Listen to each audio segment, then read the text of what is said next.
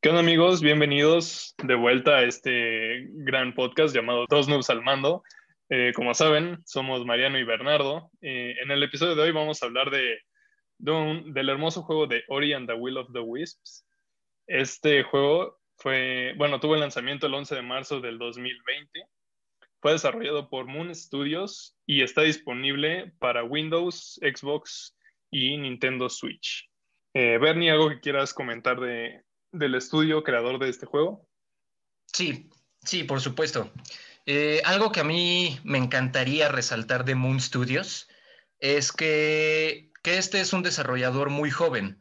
Se formaron en el 2010 y este juego apenas es su segundo juego, que justamente es una secuela directa a Ori and the Blind Forest, que se estrenó en el 2015.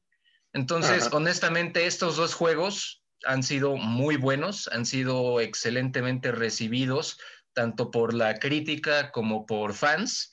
Entonces, este es un estudio que ahorita al día de hoy tiene alrededor de 80 empleados y que definitivamente creo que es un estudio al que hay que tenerle, hay que seguirle el paso de cerca, porque apenas en dos juegos que llevan hechos han, salido, han sido excelentes y pues vaya, hay que ver qué más sacan a futuro.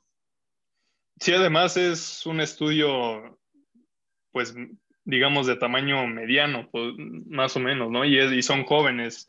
Entonces, que empiecen así, para mí eh, me parece bastante, bastante bien.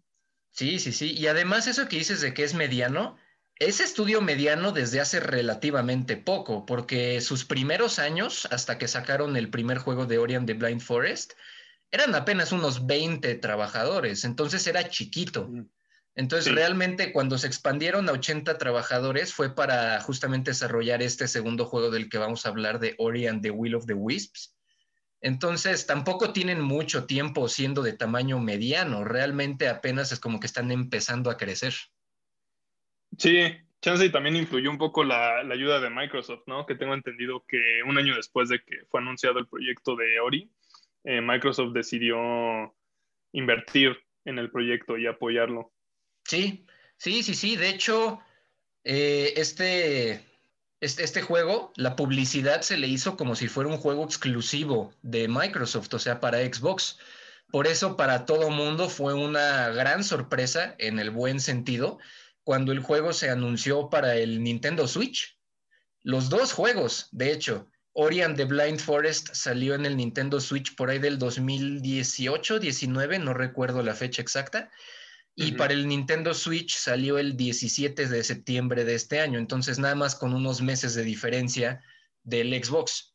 Entonces la verdad fue una muy, muy grata sorpresa que este juego que tuvo tanto apoyo de Microsoft al punto de ser básicamente exclusivo de ellos, pues haya tenido también el apoyo para poder salir en otra consola que es el Nintendo Switch. Sí, además así los ayuda a expandirse un poco más y que más gente vea el, potencial que tiene el, estudio, ¿no? Ya, la verdad sí quisiera ver qué, otros proyectos tienen en mente, porque Ori, la verdad, nada más he jugado este, el de la Will of the Wisp, y me gustó bastante. Se ve bastante. Exacto. Entonces, ahora sí, ya habiendo mencionado estos pequeños datos introductorios y ya entrando de lleno en el juego, en otros capítulos hemos hecho una división muy marcada entre el gameplay y la historia, pero como en este juego la historia es la verdad bastante eh, sencilla y bastante corta, nada más la vamos a mencionar de paso antes de entrar de lleno al gameplay. Y pues bueno, este juego, como ya mencioné, es una secuela directa a Ori and the Blind Forest, pero al ser tramas sencillas, honestamente no es como que necesites jugar el primer juego para entender este segundo.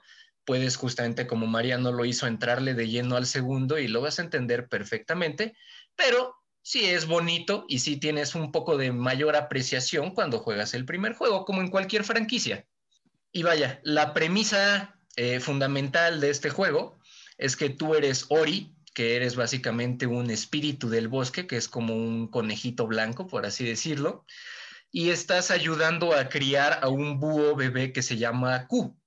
Entonces, en esta etapa en la que lo estás criando, poco a poco empieza a aprender a volar este búho bebé y llega un día en el que empieza a volar cada vez mejor y con Ori en la espalda empiezan a volar. Desafortunadamente se encuentran con una tormenta, esa tormenta los tira en un bosque desconocido, los separa y básicamente la trama de la historia es Ori intentando volver a reunirse con Q. Sí, eso es eh, por encimita más o menos lo que va la historia. También eh, en el camino, pues tienes que salvar a, a nivel de la, de la oscuridad que, que, ha llegado y también, pues conocemos al final, que no lo vamos a decir obviamente, el destino de, de Ori.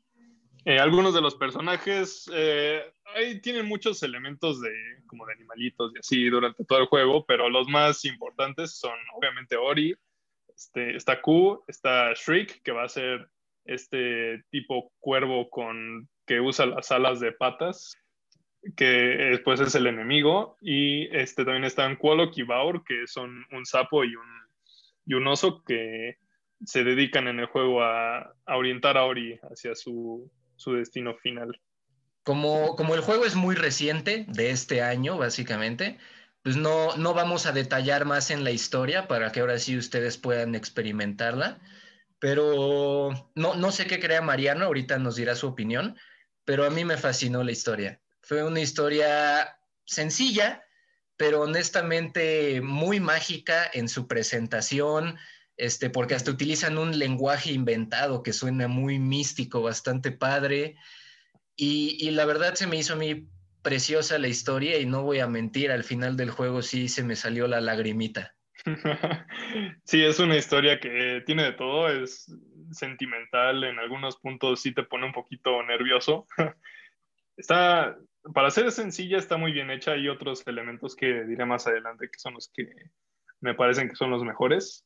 Eh, pero hablando bien, digamos, del juego puramente, está, tiene un combate y una exploración bastante, bastante sólidas. Tiene, eh, no sé cuál es la diferencia entre el primer juego de, de Ori y este en cuanto a combate, pero en este tienes una espada, tienes un arco eh, y también tienes algunas eh, habilidades que puedes ir desbloqueando, ¿no? Como que puedes rebotar de objetos o, este, o puedes lanzar un, un, pequeño lazo de, de, luz para agarrarte de cosas. Eh, todo eso. Y además también tiene acertijos, que estos te sirven para abrir puertas. También hay algunas cosas coleccionables que puedes ir agarrando a lo largo del juego que te van a servir, pues, para obtener más habilidades y, ir mejorando tu, tu, experiencia y cómo se mueve Ori. Sí, y más que nada, este juego es este. Un, un forma, de, forma parte de un género que se le llama coloquialmente Metroidvania, que justamente ese nombre se le dio por las franquicias Metroid y Castlevania. Y básicamente se refiere a juegos que tienen un mundo semiabierto, pero es en 2D, básicamente de izquierda a derecha. Y tú, como el jugador en este tipo de juegos, eh, sí, el mundo es semiabierto, pero no puedes explorar todo el mundo desde el vamos, porque necesitas algunas habilidades, necesitas estar desbloqueando habilidades que justamente te van a estar permitiendo explorar áreas que anteriormente estaban inaccesibles porque justamente no tenías estas habilidades. Y aquí entra justamente todo lo que decía Mariano de que vas desbloqueando diferentes habilidades y diferentes ataques para justamente poco a poco ir poder explorando en su totalidad el mundo que presenta el juego.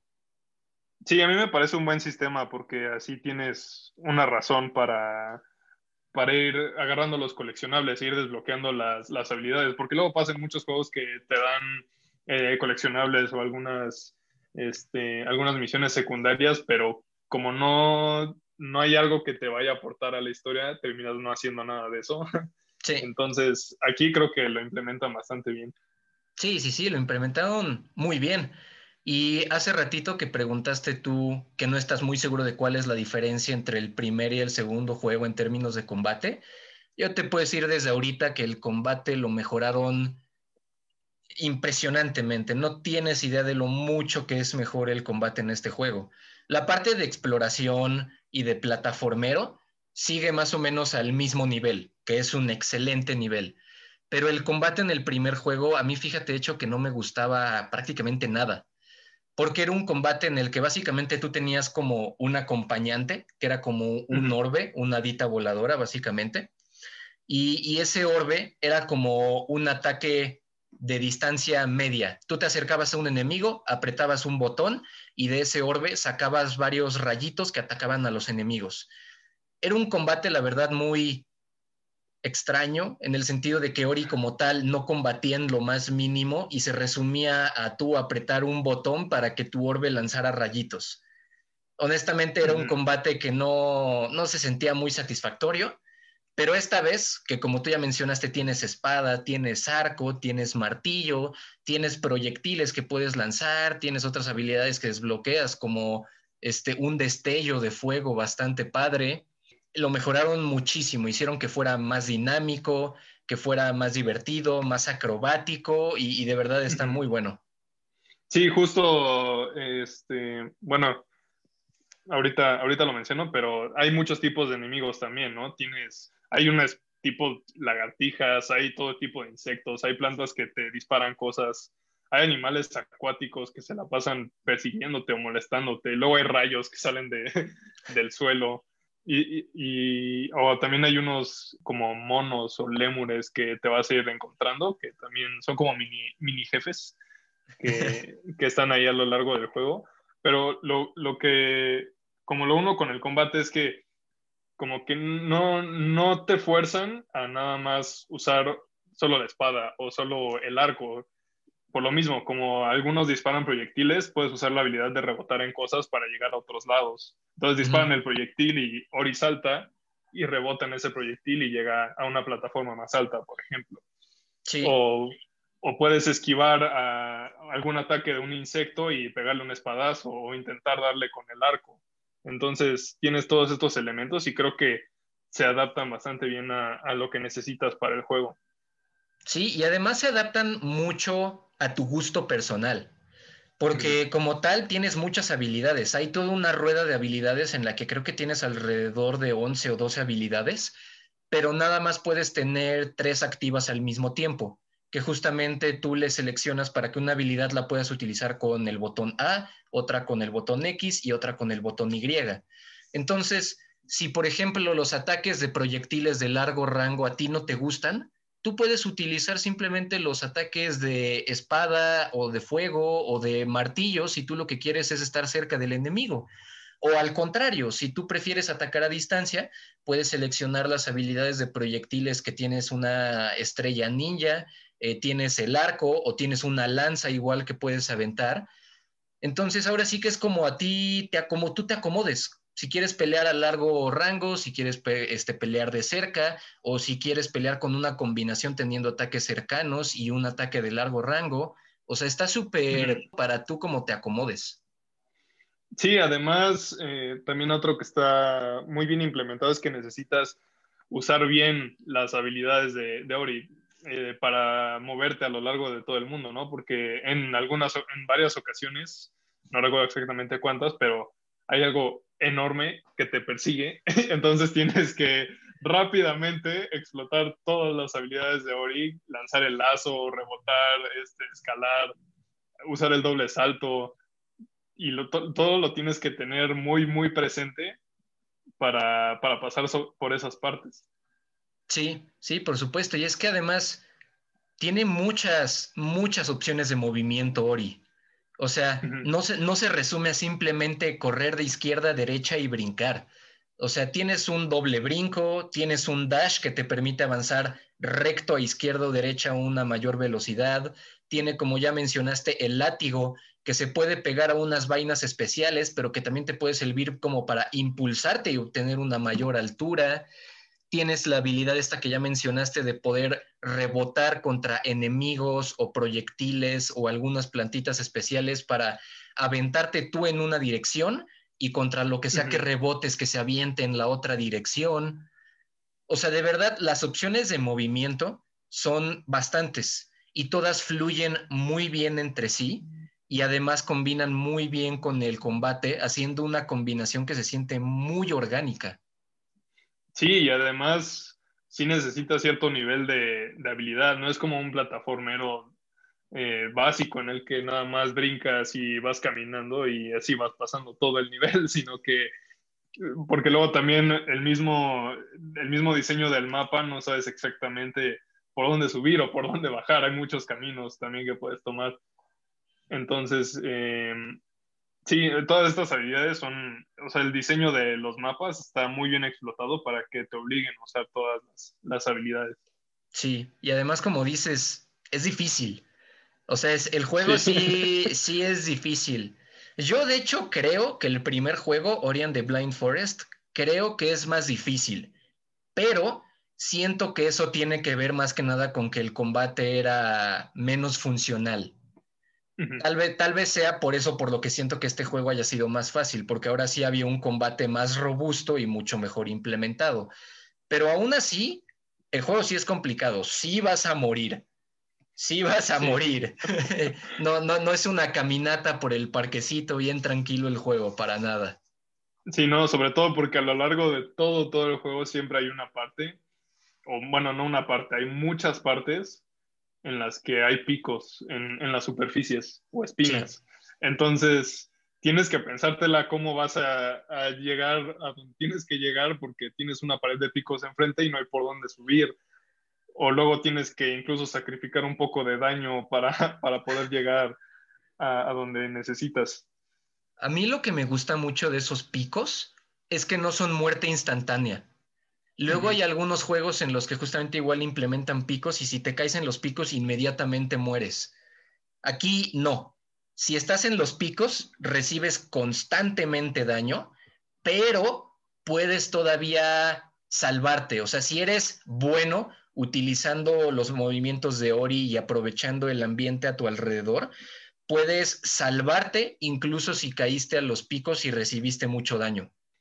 Sí, o también hay algunas partes en las que el agua es de cierto color en el que tú recibes daño si la tocas, no, no puedes nadar en ella. Entonces también tienes que tener cuidado con no caer ahí. O luego igual hay partes en las que cuando estás huyendo de algo, incluso nada más para moverte dentro del mapa, Ori tiene esta habilidad como de penetrar polvo o arena, no sé, como que se hunde y te puedes mover con él. Entonces, este, sí, tienen, o sea, es que está lleno de tantas texturas el, mundo que, que Ori necesita muchas habilidades y tienes que saber controlarlas. Exacto. Entonces, ahora sí, ya medio habiendo explicando cómo se juega, este, cómo es el gameplay del juego, pues vamos a hablar ya más específicamente de qué nos gustó mucho o qué no nos haya gustado. Entonces, ¿por qué no empiezas, Mariano? ¿Qué fue lo que más te gustó? Eh, empezando por dos mapas que fueron los que más me gustaron. Uno es el, el, de Luma Pulse, que es un mapa, es, los colores van entre verde, azul y rosa. Es como un mapa muy tropical y tiene agüita. Eh, la, la, música está tranquilita. Está, a mí me gustó bastante el recorrer ese, ese mapa. Y me gustaron también los colores y el diseño como de selva y que tenga las, las palmeras rosas y todo eso. Y otro que me gustó, pero es porque está más interesante el cómo está construido. Es cuando estás en el Wellspring y llegas a los Glades, que, que están estas ruedas que tienes que, que zafar o que, o que giran solas y tienes que, que como medir el movimiento para ir pasando de rueda en rueda y, y al final creo que es cuando las desatoras todas. Ese también me gustó, porque creo que es, o sea, las estructuras de madera para las ruedas o el cómo está diseñado para que cruces por ahí y el nivel de, pues tiene cierto nivel de dificultad porque hay algunas ruedas que giran muy rápido o hay algunas que en, las que nada más te puedes subir en una partecita y en la demás te hacen daño. Ese diseño me interesó bastante. A mí de los mapas que acabas de mencionar, el de Luma Pulse, estoy de acuerdo que es uno de mis favoritos. Ese me encantó. O sea, aparte de lo que ya mencionaste, que ahí le diste al clavo, eso me encantó. La otra razón por la que me gustó es porque de todas las áreas, esa fue de mis favoritos en obstáculos de movimiento. Porque ahí habían muchas partes en los que habían unos proyectiles que son lanzados paulatinamente y tú tenías que encontrar la manera de esos proyectiles, utilizarlos con tu habilidad de rebote para modificarles la dirección, después alcanzarlos tomando otra ruta, volverles a modificar la dirección y después volver a rebotar de estos proyectiles. O sea, todo, todo ese proceso era súper, súper padre y creo que fue el área del juego que más lo aprovechó. Sí, es que también hay otras partes en las que justo necesitas esta habilidad como para rebotar de proyectiles, porque también tienes que, tienes que abrir puertas o romper troncos y luego con la espada no es suficiente, entonces tienes que ir hasta donde está un proyectil y brincar, atinarle y mandarlo para el otro lado para que rompa la, la puerta. Es que en general, haciendo una pausa de los mapas, esa habilidad de, que se llama más específicamente, se llama Bash, que te permite justamente eh, impulsarte de proyectiles y cambiarle la dirección a los proyectiles, esa habilidad para mí es mi favorita. Porque no solo, no solo puedes cambiar, no solo puedes rebotar de proyectiles, puedes rebotar de muchas cosas. Puedes rebotar de enemigos, puedes rebotar de algunas plantas especiales. Entonces, si sabes manejar bien la habilidad, puedes netamente no tocar el piso en un muy buen rato, estando rebotando en enemigos, en sus proyectiles, en plantas, todo al mismo tiempo, mientras además les redireccionas los proyectiles para que se mueran los enemigos. Esa habilidad es fantástica. Creo que fue la mejor explotada en todo el juego. Sí, sí, definitivamente. Pero bueno. Pero continúa. Exacto. Paréntesis aparte, ya terminado. Ahora sí, regresando a los mapas. el otro mapa que me gustó muchísimo eh, fue uno que se llama Windswept Wastes, que es justamente en donde ocurre lo que tú mencionabas de la habilidad de penetrar arena. Sí. Ese, ese, esa área me encantó, porque justamente esta habilidad de entrar a la arena y moverte dentro de ella también incrementa tu velocidad. Eres como un taladro en la arena que sigue avanzando a alta velocidad. Entonces se, presta esta área para momentos muy dinámicos en los que estás en la arena, sales de la arena, rebotas con proyectiles o con enemigos, vuelves a entrar en la arena, hay enemigos dentro de la arena que puedes atacar. Entonces es un área padrísima, que es un área muy rápida, o sea, el movimiento en la arena es muy rápido, entonces se presta para cosas este, muy divertidas. Sí, además te, luego te sirve un buen, creo que por ahí hay una parte en la que aparece un gusano gigante. Sí. Que te persigue, entonces tienes que, tienes que entrar en la arena y luego salir así rápido y luego volver a entrar para, para huir. Entonces ahí en esa parte sí es cuando más se disfruta de esa, de esa habilidad. Sí, sí, sí. Esa, esa persecución, yo creo que fue mi persecución favorita. Porque hay varias persecuciones en, el juego, momentos en los que algo te está persiguiendo, como ya lo había mencionado Mariano, y tú no puedes pelear. O sea, en esas partes pelear simplemente no es opción porque te matan. Ahí la idea es justamente tú correr para salvarte. Y hay una, hay otra persecución, por ejemplo, que ocurre cuando un monstruo con tentáculos de agua te está persiguiendo y esa también me encantó, pero definitivamente la del gusano gigante de arena fue mi persecución favorita. Sí, además son los de los momentos más tensos en el juego. Sí. Ahora, eh, pasando a otra cosa de, nuestros gustos, obviamente. Eh, de la historia, ¿qué fue lo que más te gustó a ti? Uf, es, difícil mencionarlo sin spoilers, pero eh, de forma corta, el desenlace. El desenlace del juego me, fascinó. Me, encantó, de verdad. El enfrentamiento final contra el enemigo que ya habíamos mencionado, que se llama Shriek, eh, es fantástico. Se me hizo un jefe final que me encantó, porque justamente aprovecha esta habilidad que habíamos mencionado del Bash y toda la pelea final, de hecho, o la segunda mitad más específicamente la pelea, es de hecho en el aire. Ni siquiera tienes piso para, para sostenerte. Entonces, esa pelea, seguida ya de la cinemática con el desenlace, con la música, me fascinó. De verdad, para mí ese desenlace cerró la historia con broche de oro y fue cuando digo que me salió la lagrimita, la verdad. Sí, sí, es un. También el, el, desenlace es, me pareció, o sea, sentimental, pero bien, bien hecho, porque no es un desenlace que, que esperas. Exacto. La verdad. Como que sí no nos agarró por sorpresa ahora sí a, los que ya lo hemos jugado. Yo me imaginaba algo totalmente distinto, incluso quizás algo que, que diera lugar a otra secuela, algo así. Exacto. Pero pues no. A mí eh, igual está un poco difícil decirlo sin el spoiler, pero algo que está ahí metido en la historia, creo yo que, que está muy bien hecho, es que no, ningún animal es malo. Eso, eso me gustó. Ah, sí. Incluso, es que todos los, todos los animales tienen ahora sí que sus diferentes circunstancias. Incluso, el, incluso el villano Shriek, que es como un búho cuervo medio deforme, entiendes por qué es así. O sea, no, nada, más, no nada más es malo porque, ay, los cuervos son malos. O sea, no. Ocurrió algo por lo que es así y digo, qué lástima que le haya ocurrido. Pero sí, eso que mencionas me, a mí también me gustó mucho. No hay nada más maldad por maldad. O sea, todo era dependiente de las circunstancias. Sí, además, eh, lo, eh, incluso en la, en la, pelea final, ya cuando está derrotado Shriek, eh, sí, sí me llega a sentir mal por, por él, la verdad, porque justo pasan su historia de cómo se volvió tan, digamos, amargado y que no acepta el amor de nadie ni nada así. Entonces, sí es una historia un poco triste la de El enemigo.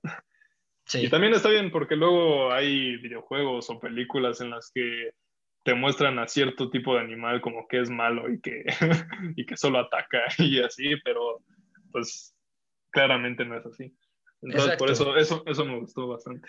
Incluso los, los enemigos del juego, o sea, como los gusanos, las mantices, los mosquitos, todos estos enemigos que forman parte como del, del mapa normal, este, vaya, no es como que sean malvados porque estén en la influencia de algo ni nada, simplemente te lo explican como que son animales salvajes del ecosistema. Así de sencillo.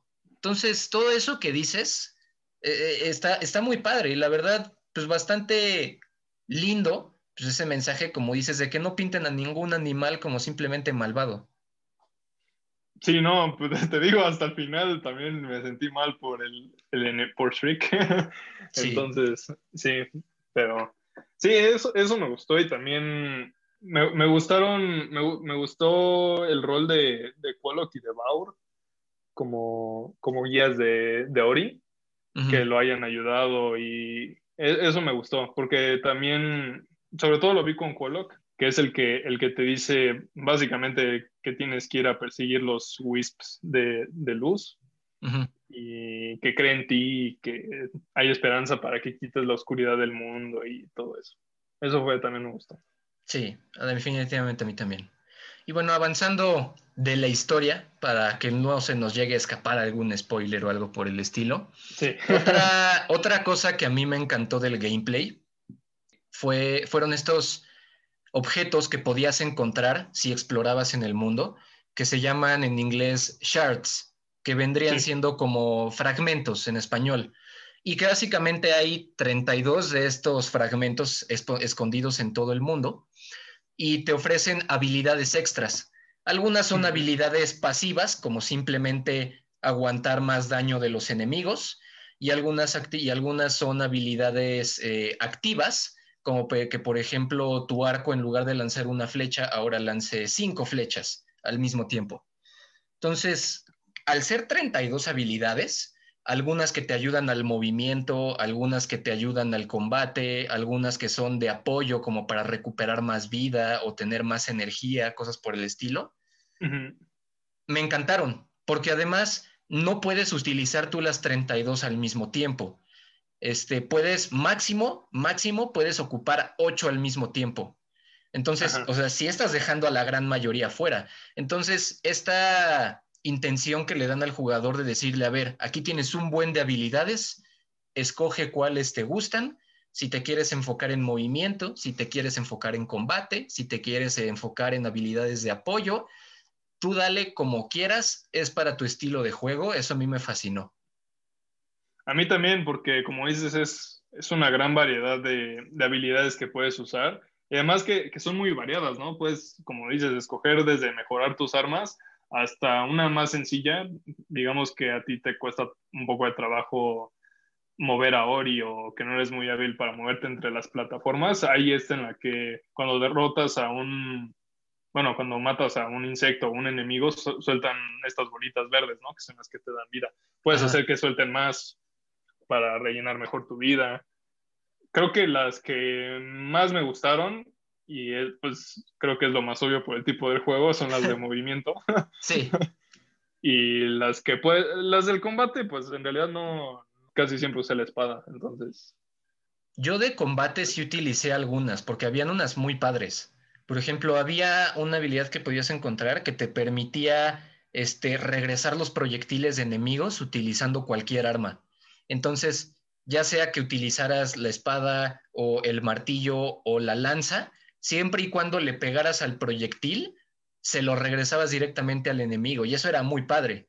Y otra de combate que utilicé yo mucho era una habilidad que te hacía 30% más fuerte, pero que te hacía 25% más vulnerable a ataques. Esa habilidad a mí me encantaba porque te hacía como, te hacía de verdad un ser extremadamente poderoso, pero extremadamente frágil. Así como podías tú deshacerte de los enemigos rapidísimo, igualmente unos cuantos ataques de los enemigos también a ti te mataban. Entonces a mí se me hacía súper, súper padre este intercambio de, sí, soy frágil, pero si me muevo bien, mato a los enemigos más rápido. Sí, además ese tipo de habilidades te hacen que, que tengas una estrategia más clara, ¿no? Que pienses más lo que, lo que vas a hacer. Exacto. ¿Qué más? ¿Qué más? ¿Qué más? Ah, bueno, a mí eh, ya hablando de las habilidades y todo eso, lo que me encantó y creo que a ti también considerando que jugaste el, primer juego, es la fluidez del combate. Sí, sí, sí, sí, definitivamente. O sea, de verdad, puedes combinar la espada, el arco, el martillo, el bash, la habilidad esta de rebotar en los proyectiles enemigos. Todo fluye tan bien, todo combina tan bien que es súper satisfactorio. Sí, yo también creo que es lo mejor que tiene el juego. Justo por eso, porque es muy, muy dinámico. Puedes usar el combo que quieras, puedes usar la estrategia que tú quieras, la habilidad que tú quieras para combatir. Y, y se siente muy, muy fluido. Se siente muy bien. O sea, no es, digamos, o sea, obvio es un combate que en cierto punto se puede, te puede llegar a costar trabajo, pero tampoco es imposible. Tiene o sea, como que está en el punto así en el que no es ni tan fácil ni tan difícil. Entonces creo que eso lo hace excelente. Sí, definitivamente. Estoy de acuerdo contigo en que es lo mejor del juego. Y moviendo rápido a cosas que no nos hayan gustado. ¿Hubo algo que no te haya gustado o que tal vez no te haya gustado, pero que hubieras dicho, ah, esto tal vez puede haber cambiado un poco? Uno era, es, creo que es en Molwood Depths, que es esta parte en la que está todo oscuro y básicamente la única luz que hay es Ori. Sí. Esa parte me estresó bastante por justo eso, porque no hay luz y no puedes ver dónde hay picos y dónde no. Entonces, es la parte más en la que más, más engañosa sí. Sí, porque además tenías que liberar unas luciérnagas para que esas luciérnagas te, te enseñaran el camino pero aún así las luciérnagas no era como que iluminaran mucho, iluminaban lo suficiente para que no te murieras, pero estaba igual difícil. Sí, era bastante engañoso porque luego recuerdo que hay una, habían algunas partes en las que eran como en forma de U, estás como en un túnel que baja y luego sube, pero hay pequeñas partes en las que solo en esas puedes pisar y en todo lo demás son puros picos. Entonces, como no ves bien, pues sí te la pasas un poquito mal en esa parte. Yo voy a... Eh, a ver, sigue. Sigue, sigue. Ah, otra era que, o sea, es un pequeño detalle, pero igual creo yo que usan demasiado los picos y las espinas. Chance y hubiera estado bien agregar algún otro tipo de superficie que no pudieras pisar o que te hiciera daño. Eh, ahora, ahora que lo mencionas, sí, creo que tienes razón. Yo, yo voy a sonar, la neta, muy fanboy, pero es que yo de verdad no, no, no hubo nada que no me gustara de este juego. o, sea, no... Es, muy, es muy poco lo que no, lo que no te puede gustar. No, es que de verdad a mí me, me, me maravilló el juego. O sea, si te dijera algo que tal vez no me haya encantado, sería que me hubiera gustado, porque el juego tiene side quests. Entonces, tal vez algún mejor registro de cuáles side quests has hecho y cuáles ya iniciaste pero no has completado. Porque en el mapa te enseñan un simbolito de que todavía tienes la side quest pendiente pero como tal, en los menús no tienes ningún como tal registro bien implementado de cuáles sidequests ya completaste, en cuáles estás haciendo.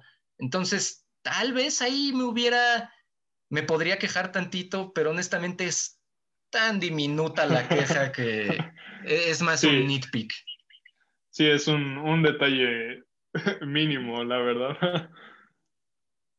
y pues bueno, ya finalmente creo que es una de las cosas que también más resalta, que es la ambientación eh, del, del, juego.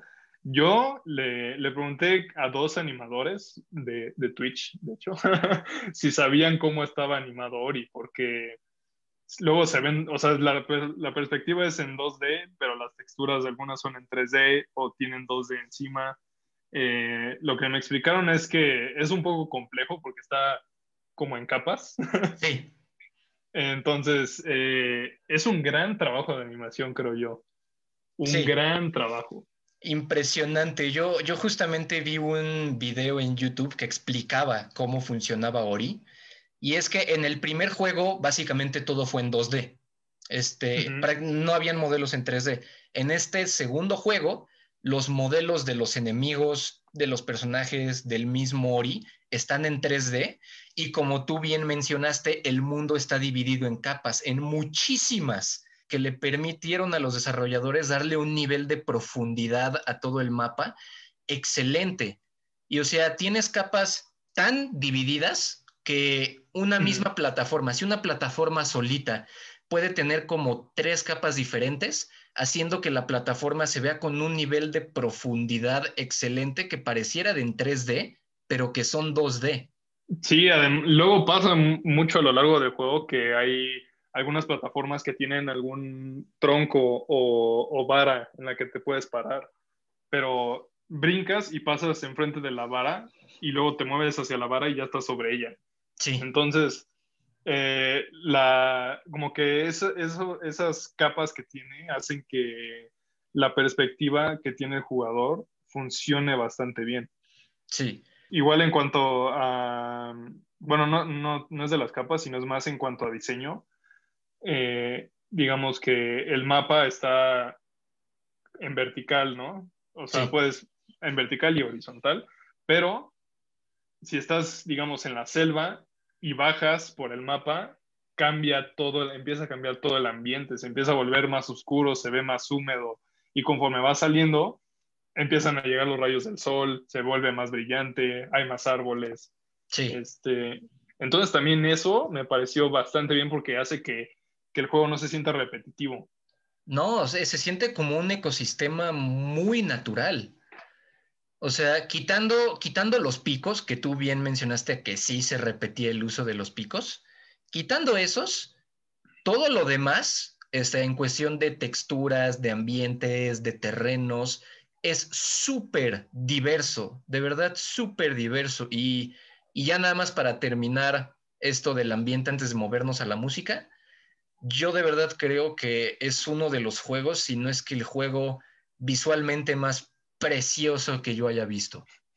Eh, sí, sin duda puedo, puedo, puedo estar de acuerdo contigo porque es que es muy dinámico, aunque el, el mapa aparece, o sea, digamos, el mapa conforme te mueves va cambiando drásticamente. Si estás en una parte en la que es, digamos, en donde no hay luz, en donde hay pura oscuridad, está todo con huesos, todo como podrido. Eh, deprimente incluso, y luego llegas a estas partes de las selvas y cómo empieza a llegar la luz, el sol, empiezas a ver más árboles, el cambio entre, entre los ambientes que hay a lo largo de todo el mapa es excelente. Eh, la profundidad que le dan con los colores y con todas las capas también está súper bien. Y sin duda los movimientos de Ori están animados perfectamente, creo yo. Sí, ahí no hay ni un solo error. Y bueno, moviéndonos rápidamente a la música, ¿qué opinaste? Eh, fíjate que no me fijé tanto en la música, pero sí me fijé en una parte, creo que fue justo en el Luma Pulse que me fijé, pero creo que en general queda, o sea, digamos, igual cambia un poco dependiendo del ambiente en el que estés dentro del mapa. Sí. Pero se mezcla bastante, bastante bien. Y no solo mientras estás jugando, también mientras están los, eh, los cortes animados, los cinematográficos, eh, también la música ahí es excelente. Sí, yo te diría que para mí la música fue excelente, pero sí entra más dentro de la categoría de ambientación y no tanto en música que yo, por ejemplo, compraría para escuchar en el celular o en el coche. O sea, me encantó. O sea, la música se me hizo de verdad, ya sé que este adjetivo ya lo dije mucho, pero la música se me hizo preciosa. De verdad se me hizo preciosa la música, pero dentro de un contexto en el que sí, si no fuera fuera del juego, la verdad no la escucharía. Sí, no, yo tampoco creo que sirve más como auxiliar, sobre todo, como digo, en estas partes cinematográficas en las que o no hablan tanto los personajes o es un idioma que pues nadie conoce, no se entiende, solo puedes leerlo. Sí. Te ayuda bastante a, a, seguir el tono de, de, lo que está pasando. Sí. Y bueno, ya para terminar el capítulo de hoy, ¿qué, ¿a qué conclusiones llegas del juego? Que si tienes Xbox, PC o Nintendo Switch, lo tienes que jugar a fuerzas. Eh, o sea, es que no, no hay de otra. Eso es lo que creo yo, lo tienes que jugar sí o sí porque, eh, o sea, no es ni un juego imposible ni es un juego regalado, es un juego en el que te, vas te la vas a pasar un buen rato increíble, ya sea moviendo a Ori por todos lados, haciendo side quests, la historia está muy bien, está, a pesar de que es sencilla, está muy bien construida. Te, se te va a salir la lagrimita, te vas a poner nervioso, eh, te va a costar algunas partes trabajo, otras las vas a disfrutar bastante. El combate es increíble. Entonces sí creo que no, o sea, no, no, no puedes quedarte sin, sin jugarlo. Por mi parte, eh, este juego se ha convertido muy rápidamente en uno de mis juegos favoritos de todos los tiempos. O sea, así de sencillo. Obviamente mucho tiene que ver con el género del juego, que es, como ya mencionamos, un Metroidvania, y ese en lo personal es mi género favorito de videojuegos. Entonces, obviamente eso tiene que ver, pero de verdad amé, amé, amé este videojuego. La historia se me hizo maravillosa, el gameplay se me hizo excelente, eh, eh, los aspectos técnicos como los gráficos y la música se me hicieron igual asombrosos. Yo de verdad, a riesgo de sonar como fanboy, no me importa. Este juego lo, lo, adoré, no tengo ni un negativo que decir del juego y, y jueguenlo, de verdad jueguenlo. Igual si tienen Switch, eh, no se espanten, aunque el Switch es mucho menos poderoso que una computadora o que un Xbox, los desarrolladores hicieron un excelente trabajo de optimizar el juego para el Switch, que fue donde yo lo jugué. Entonces, no se traba en lo más mínimo, no tiene los más mínimos errores de carga y la verdad es que se sigue viendo tan precioso como se ve en un Xbox.